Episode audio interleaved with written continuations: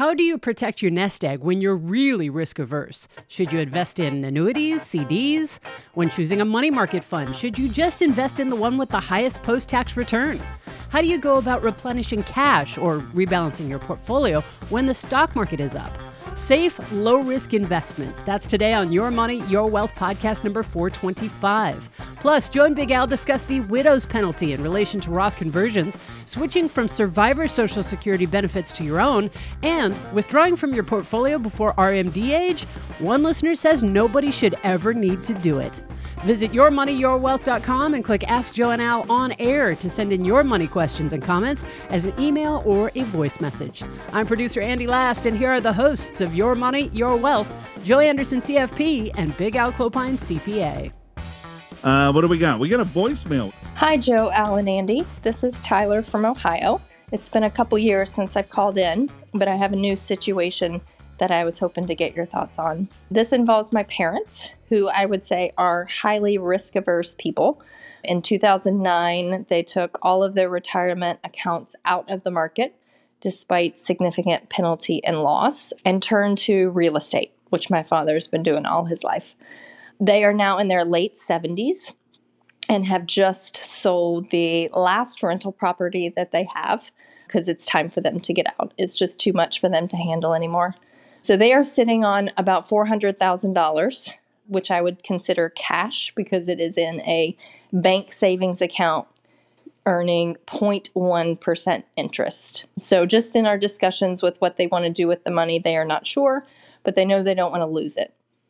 So I suggested they at least look at maybe an online savings account or perhaps some CDs, so that they get a little yield versus 0.1%. And then they went to their bank, which of course they've been banking with for 30 years, to ask about other accounts that they have, and came home with annuity brochures, which was very frustrating on my part.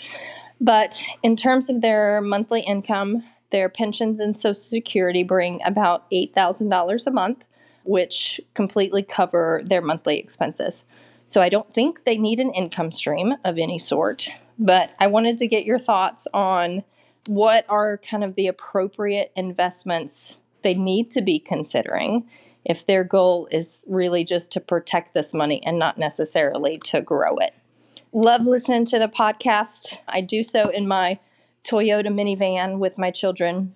I usually have to turn the podcast up pretty loud to cover their complaints for mom listening to the podcast again.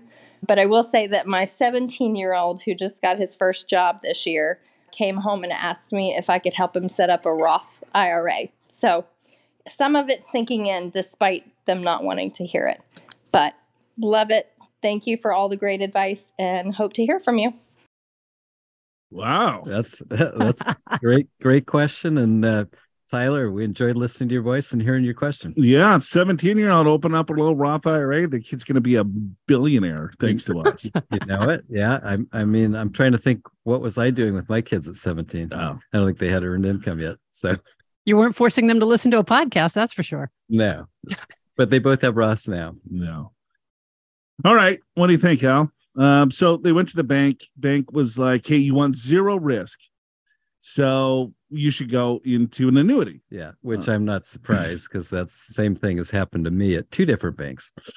You could get a deferred annuity that's going to give you probably the same rates, maybe a little bit higher than a CD. The income grows tax deferred when you pull the income out. It's going to be ordinary income, so you don't necessarily have to annuitize it. Right. So if they want absolute guarantees, right? You know, that's an option. I don't know if it's my favorite option, but that's definitely an option. There's all sorts of different flavors of annuities, right? We kind of bash annuities on this show. Right. But, you know, if I'm looking at just a straight fixed deferred annuity or multi-year guaranteed annuity, you know, that might not be a bad choice for someone that wants zero risk, because you already know what they did before when they saw their accounts go down. They said, screw this. I'm going to cash out, pay taxes, pay penalties, and I'm going to go into real estate. So that's going to hurt them more than probably a guaranteed product. Yeah, well, you bring up a good point, and we probably don't talk about it enough. So annuities get a bad name because a lot of them are somewhat misrepresented in terms of what you're getting, what the benefits are, what the potential rates of returns are, the fact that it's hard to get your money out without penalty, right? But and the commissions, you know, people say, well, there's no costs in here, but there are costs, whether you know it or not. So not all annuities are bad, right? But I still wouldn't go that route. I would go personally. I would go back to the bank and just open up a CD that, and I've checked recently because I just opened up a CD myself last week and a large. Oh, you had a little bank, little extra cash. Yeah. That wallet was getting so fat, I just had to take it over. I barely sit down. I had to go to the bank. I had to rent a little pickup truck to get it there. So anyway, armored car. Yeah. Armored car. Got it. So, but the rate at a big, too big to fail bank was over 4% for a 13-month CD. That's what I would do right now.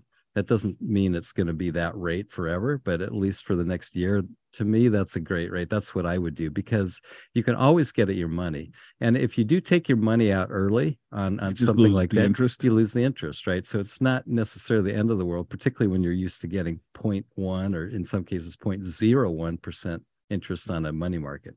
Yeah. I think it really depends on Tyler's parents, and they're in their mid to late 70s. It sounds like they got a ton of cash flow, $8,000 a month. Sounds like plenty for their living expenses. Right. And so if they want to lock the money up for a little bit longer, you know, they might be able to get a little bit higher yield. Yeah, that's guaranteed, you know, and I think they really like the guaranteed aspect. They want safety, and I think that's the one instance where I might be okay with an annuity if it's one of the products that you just talked about, and it's for someone that wants zero risk. It can work. So hope that helps. But yeah, CD's a good route. You know, there's all sorts. You could even go money market today. In some banks, right? Yeah, the bank I checked and it was paying 0.03. Oh, the money market there, wow. So it wasn't very good. All right, thanks, Tyler, and good luck to your 17-year-old. Way to go! All right, we got Elisa, from Fremont, California. Hi, Joe and Big Al, returned listener. All right, returned listener. Day. Is that like that one guy was like, you know, I've tried you guys 4 times and I keep on unsubscribing? Well, return listeners, one that came back for a second time. So it's like that's less than a frequent listener. Still, yeah, I'm returning. I left you. I thought I'd give you another shot. Right. Still enjoying the show. Okay, well, she's enjoying it. Yeah, very good. All right, I heard. That when your stocks are up, you should replenish your cash. Can you share how this is done? Okay. Do I move money out of my stock mutual funds to buy bond mutual funds? Do I sell some of my stock mutual funds and put it into a high yield savings account to use as needed? My husband and I are both retired at age 63 and 69. We would like to preserve some of the earnings, but most likely what I'll be going to our son since we don't need the funds to live off of. Keep up the good work. Okay, couple things we got to Yeah, first of all, I'm not sure who would have said to sell your stocks when they're up and go into cash. But, yeah. But nevertheless, really this is a question about how to rebalance, I believe. Sure. Or if you don't need the cash, if you don't need to live off of it, it's all going to your son. Why are you putting it in cash? Yeah, do you have a cash reserve, or are you looking to build a cash reserve? Yeah. So here's maybe a way to think about this is it's a good idea once you figure out what your risk profile should be, right? Which is 60% stocks, 80% stocks, 20% stocks, I don't care, and the rest is safe. And usually we consider safe to be bonds. It could be cash nowadays because cash is paying well. Sure. Right? But typically bonds pay greater than cash, and so that's why we kind of favor them. Plus they tend to go up a little bit when stocks decline. Not always, but they tend to. So here, rebalancing is simply this. If you want 60% stocks and now all of a sudden your stocks are 70% because the stock market's done so well, we would recommend to rebalance periodically you know, depending upon when you look at it. Some people like to do that quarterly, some monthly. Some people look at it all the time. It's whatever is comfortable for you. Rebalance. And so you sell 10% of your stocks to get back to 60. What do you buy?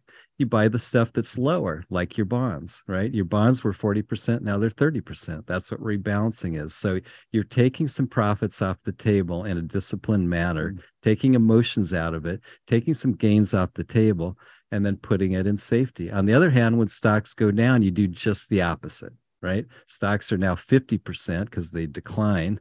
So now you buy, you sell 10% of your bonds and you buy 10% stocks to get back to 60-40. So what are you doing? You're buying low and you're selling high constantly on a disciplined manner. That's really how you want to think about this. Yeah, that's in a perfect world, right?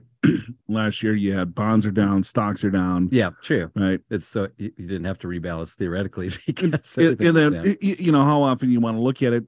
You know, our firm looks at it via bands. So let's say if you don't want to have any variance over a certain percentage, and as soon as that triggers. But sometimes you could be selling stocks and buying other types of stocks. You can, if you have more than one kind of stock category. For example, international stocks might be up relative to U.S. or vice versa. Small company might do better than large company or vice versa, right? So there's other, it's more than just stocks and bonds. I oversimplified it. Sure. But I would say the average person, I mean, firms like ours do, it's much more sophisticated. We look at bands and we actually check daily for our clients. But for the average person, maybe looking at it once a quarter, wouldn't you say? How often do you, or do we manage your money? Yeah. Is that why we have $5 billion of assets? Yeah, we manage. we manage my money. That's correct. 4.2 billion of that is Al's. Wow. We got Big Al's money here up here. That's why I had to take a wheelbarrow to the bank to get your CD. Oh. Yeah, no, I think that's, I mean, to keep it really simple, but sometimes you hear this is that, all right, well, if there's dividends paying from the mutual fund or the stock, you want to just have those dividends going to cash, and then that cash can get reinvested into other asset classes. You can. I mean, look at your portfolio. You don't need income from the portfolio. So you need to have your cash reserves, whatever that is, and then make sure that you're managing the portfolio to whatever goals that you're trying to accomplish. And it sounds like the goal is really to make sure that, you know, they're safe and secure, but really that it's a transfer play. It's for for the kids. It's for your son, which means you can probably take a little bit more risk than you might otherwise take for yourself because it's longer term. All right. Thanks for the question. And thanks for returning. What impacts are financial market volatility, bank failures, and inflation having on your portfolio? What's next for stocks and bonds? Will the Fed finally tame inflation? Register now for our free market update webinar next Wednesday, April 26th at noon Pacific, 3 p.m. Eastern Time with Pure Financial Advisors Executive Vice President and Chief Investment Officer, Brian Perry, CFP, CFA. Brian will recap quarter one of 2023 and the outlook for the financial markets in Q2 and beyond. Click the link in the description of today's episode in your favorite podcast app to go to the show notes, then click on the webinar banner there in the free resources section to register now. Joe and Big Al, I'm a consistent listener. That's better than a repeat. That's way better. What is a consistent listener? I think that means every Tuesday he's listening. I'm very consistent with my listening habits. Yeah. Well, we actually, if you read it literally, I'm a consistent listener, but we don't know of what. You previously answered my question and surprisingly commented positively on my speaking voice. Oh, I kind of remember having a guy with a great voice. I think we asked him to be a partner on the radio. I don't remember that. I do. Did he say I'm a consistent listener? No, that's it. That's new to this one. You've got it. No one else is. After we told him he had a great voice, he listens every week. Yeah, now he's consistent. Before he was not consistent at all. Very they were like, Michael, wow, you got such a radio voice. Wow, I'm heavily consistent. I'm sold. No one else has ever said anything like that. Well, you got to hang out with the right people, Michael. I'm writing now. As I want to ask a review of Vanguard comparison to money market funds. I'm shopping for a money market fund and confused on how to compare the differences between the four funds in the following link. I don't want to purchase the fund paying Don't I just want to purchase upon paying the highest after-tax returns? For the tax-exempt funds, do I just add my tax bracket to determine the return of the tax-exempt fund? I very much appreciate your comments as previously. I thank you for your spitball review, Michael. So his link didn't work, but I've brought up on screen here where you guys can see, but the audience can't, that Vanguard has 6 different money market funds to choose from, and you can actually click to compare which ones you want. He said he's wants to compare 4 of them, but he didn't say which 4 they are. Got it. Okay. So you got a California Municipal Money Market Fund. You got the Cash Reserves Federal Money Market, Admiral Shares, Federal Money Market Fund, Municipal Money Market Fund, and then you got a New York one. Okay. Well, the only difference between the Admiral Shares and the Federal Money Market is that it's just a lower expense ratio because you needed more money with Vanguard to get the Admiral Shares. Yeah, that's right. There's a minimum on Admiral. But I like Federal Money Market Funds. Basically, what they're going to invest in is treasuries, right? And so there's prime money market funds. Sometimes they might go like short-term bonds. They might use commercial paper, things like that. So you're going to get maybe a little bit extra rate of return, but I really don't think the risk is worth it. I mean, there's all sorts of different places to take risk in an overall portfolio, and I don't think a money market fund is where you want to juice. Right. So I like federal money market funds. If you're in a really high tax bracket, I'm not sure if Michael from Colorado is or not. So I would say, if your tax bracket has a 3 in front of it, then you might want to look at a tax-exempt money market fund. And when you say 3, you mean like 30, 32, 32, 35, 37. Yep. Because then I think that's what it makes, because the spread I agree. Is probably, we see people in tax exempt funds and they're in the 12% tax bracket, right? You're not getting any benefit there. Correct. Right. And even with 22% tax bracket, your benefit is still pretty limited. Once the rates go back to 25, 28, then I think you're going to see those spreads change a little bit, but I don't know. Again, this is cash. It's a cash reserve. Yeah. Your federal money market fund here at Vanguard, not saying I'm recommending any of this. True. I'm just saying here's my thoughts on the different types of investments, and Jerry or Michael can pick what suits him best. Yeah, and of course there's FDIC rates, and there's other kind of benefits or coverage you get at brokerage. So look into all that. Make sure you've got safety. The basic rule is $250,000 per person. Or at a particular bank, it's a little bit different when you're at a brokerage firm like this. You got SPIC insurance. Yeah. But I don't know if that helped. But money markets is kind of the big thing right now. Yeah. Everyone wants to get into some money markets. Well, because some of them they're paying 3 to maybe 4%. Yeah, it's a lot better than it was. Yeah, although I just checked at my bank, the money market is still 0.03. So they haven't, they're not part of that trend yet. Got it.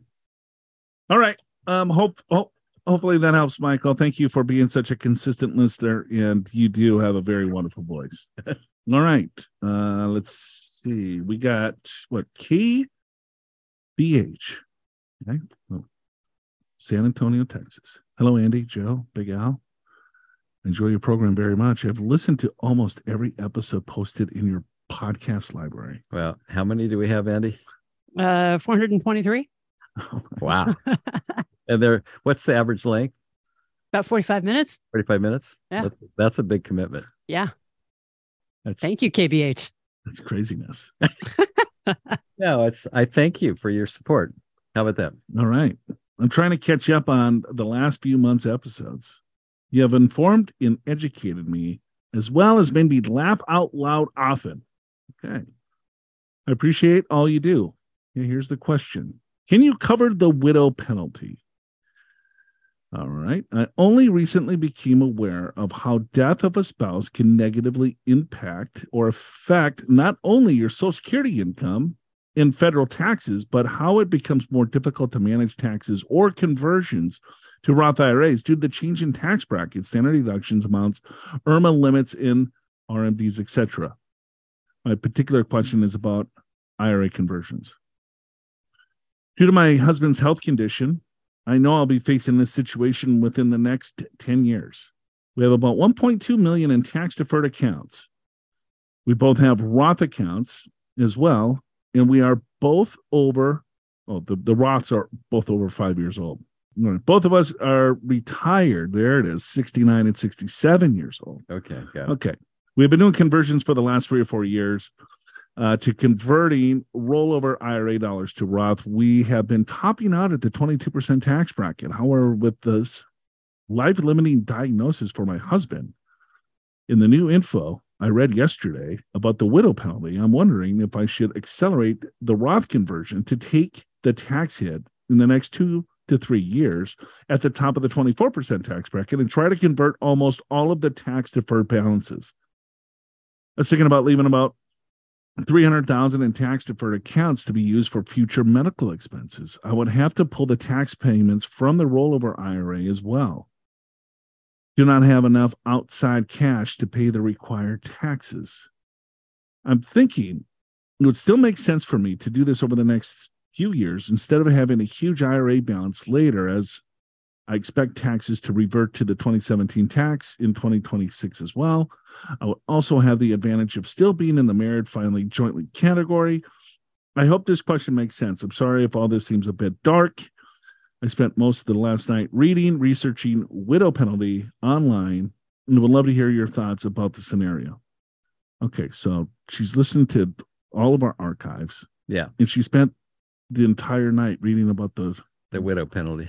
We probably haven't talked about it in a while. Yeah, this is a little dark. But, it's real life, too. It is real life. I'm sure there's others in a similar position with thanks and gratitude. No pets, no time to drink. LOL. Pretty boring cars. Lincoln MKZ hybrid in a Subaru Legacy. And hello to Andy as well. Love the podcast. Okay. Cool. Thank you very much. Well, I'm sorry to hear about your husband's illness. So widow's penalty is, well, if someone dies, you go from a joint return to a single, and your tax brackets basically get cut in half, but usually the RMD doesn't really change. Yeah. So to give some numbers to that, the top of the 12% bracket right now, which is a low bracket.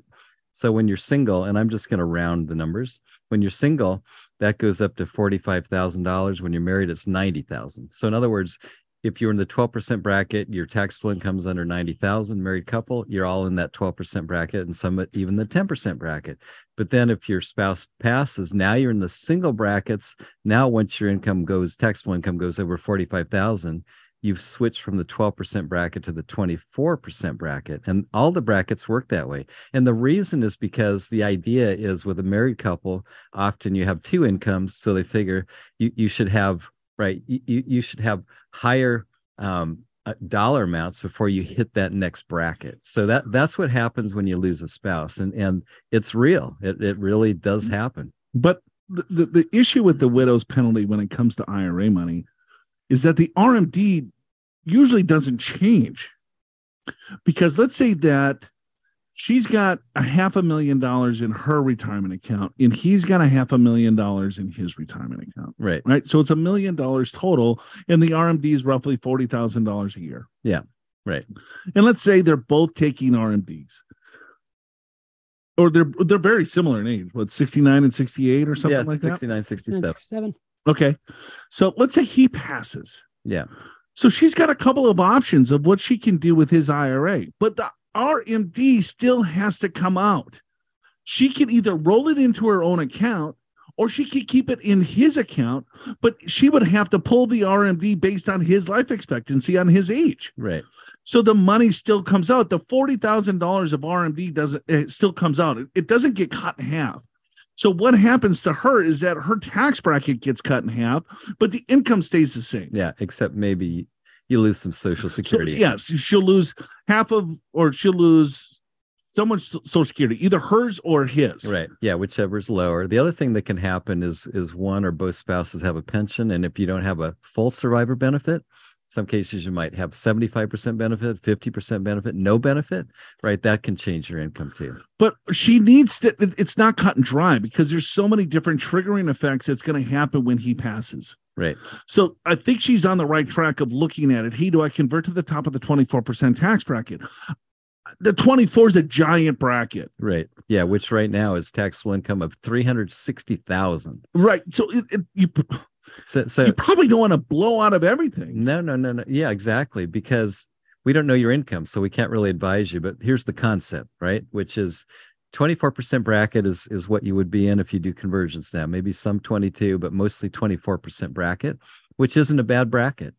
But sometimes we hear the extreme. I'm going to convert everything so that by the time I get to RMD age, I won't have any RMDs because it's in the Roth IRA, and my Social Security won't be taxed, so I'll pay no tax. And it's like, well, if you're going to pay tax at the 24% bracket and miss out on a 10 or 12, 0, yeah, 10 or 12% bracket, that seems silly to me. So you have to do some analysis to figure out what's your tax bracket really going to be when your husband passes, or if, let's say, if your husband passes. I know he got a bad diagnosis, but you know, sometimes people live for decades after bad diet. So just if he passes, what's your taxable income going to be? The best you can figure. And that will help you decide if you're going to be in the 22% bracket anyway with the single tax laws. Yeah, go ahead and convert 22% bracket 24, because we know the 22% bracket is going to go to 25 if the tax rates revert to as scheduled in 2026. The only thing I don't like here is that she doesn't have any cash to pay the tax. Yeah, that's the problem. So you're going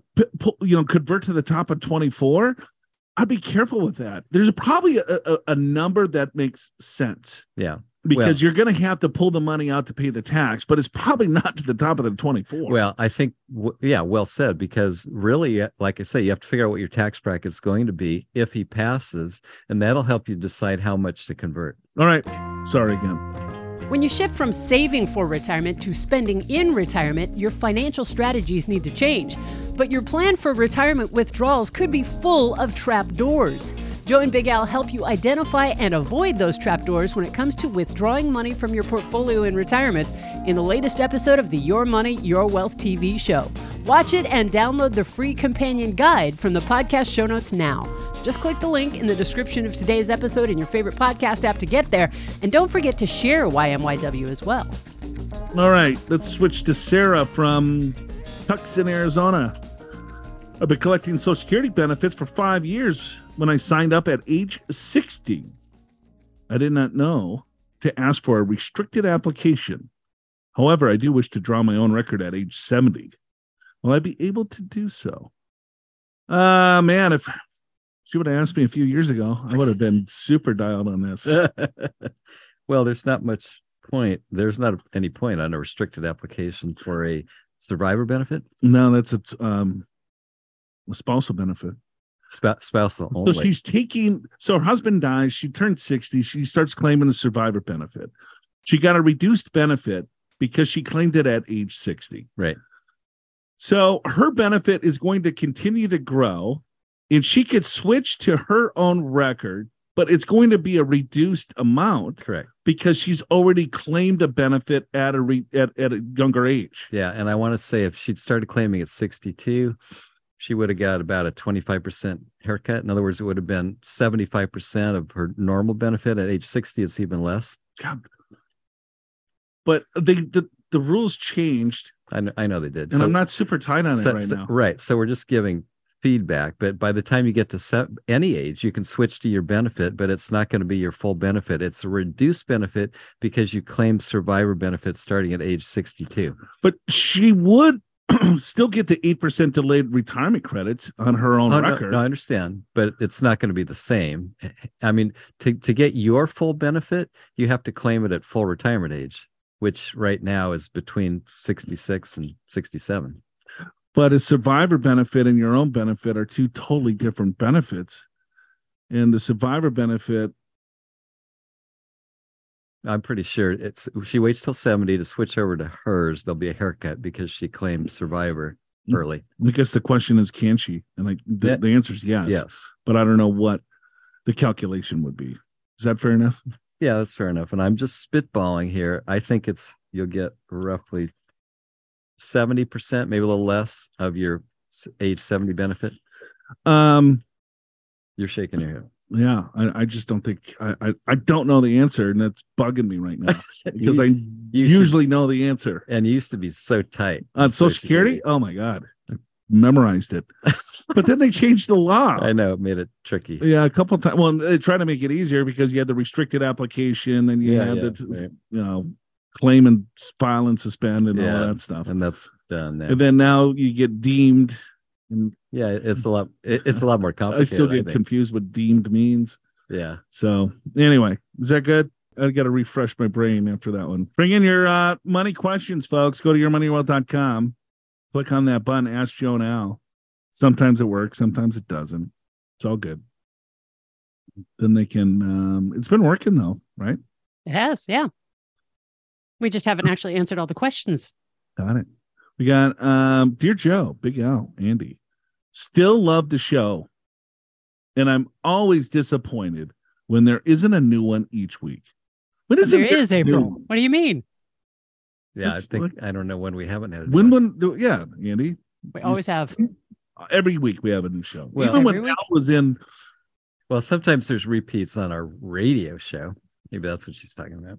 Well, she's in Tinley Park, Illinois, so I think she's talking about the podcast. Maybe it's, sometimes I have to do a recap episode. Yeah, okay. Maybe that's it. TV show. There's a lot of kind of... A lot of reruns. There's a lot of reruns. But we have, I don't know, how many episodes do we have? On the TV? Yeah, a couple hundred. Yeah, several hundred. Still a Diet Pepsi person. And now, to rile everybody up. Ooh, it's just got interesting. My financial podcast shows... Many, thank you, Andy. Many financial podcasts and shows, articles focused on sustainable IRA withdrawals. The IRS has RMDs as of the year you turn 72/73. I know that this will not be a popular PC opinion, but if one has positioned themselves carefully pre-retirement, come on, people. You've had a lifetime to set this up.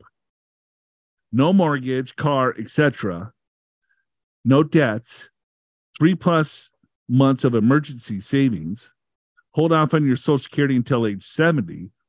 There should be no need to withdraw any money out of your IRA other than the RMD at or after age 73. I know sometimes things happen throughout life. But by the time you are 70, everything should have smoothed out to enable this theory. Okay. So we have time to figure this out. Why don't we do it? I don't understand. What is this a question? Is this a rant? No. This is a comment. This is a rant. She's saying, come on, you've had a lifetime to set up your retirement. Why would you need to take any money out? Who's she talking to? She's talking to listeners in general. Financial shows, podcasts, and articles focus on sustainable IRA withdrawals. Why does there need to be any?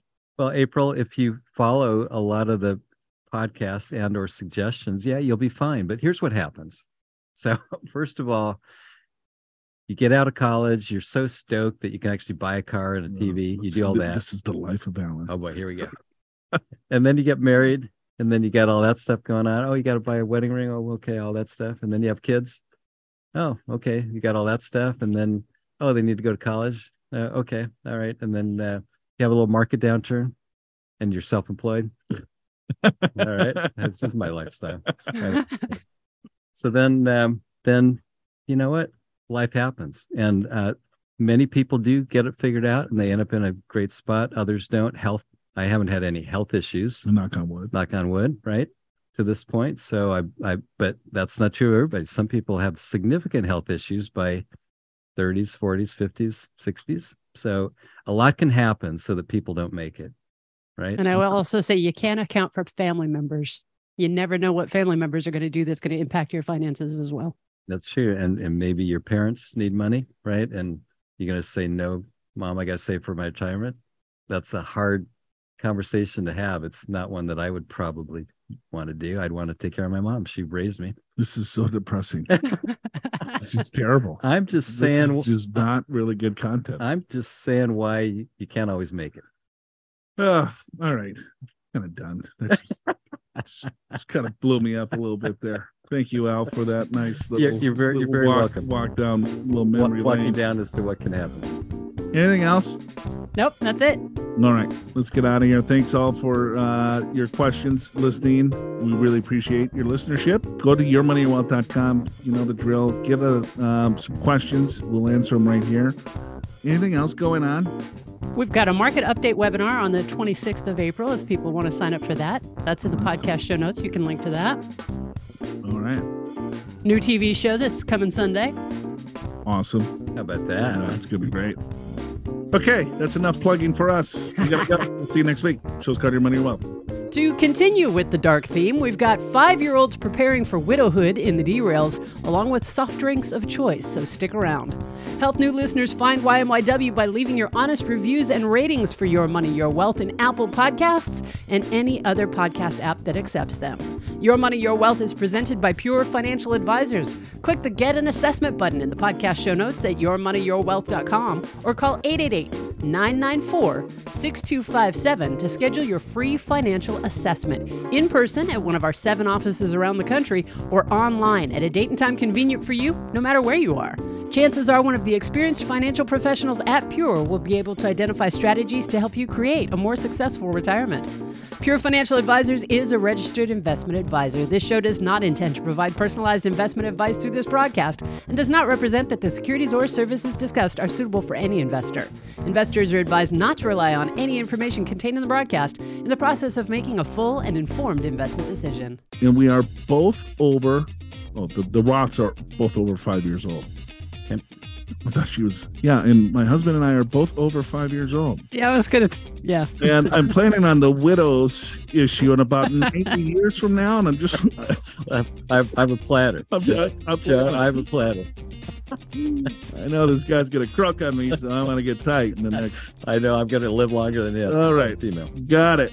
Okay, the Roths are 5 years old. Yeah. I don't know, what's your selective choice there, Big Al? Would you go Diet Pepsi or Diet Coke? Neither. No, water. Yeah, that's right. Water. You're vegan. I'm not. Well, that's vegan. I can't do soda. And a lot of people, as they age, it just doesn't sit well with me. Well, and Joe, are you still drinking your Orange Crush or Sunkist or whatever it is? Yeah, I don't know. I never drink soda pop either. Yeah, until now. And then I saw this Sunkist or this Orange Crush sitting in the fridge, and I was like, what the hell? You try it. I'll tell you what I do. I just found recently. It's called hop water, HOP water. Oh, yeah. That's got a little fizz in it. It's got a little fizz in it. You know about it? Oh, yeah. It's actually a great substitute for beer, I think. If you don't want to overdrink. I don't even know what that means. Well, you should. I'll put it that way.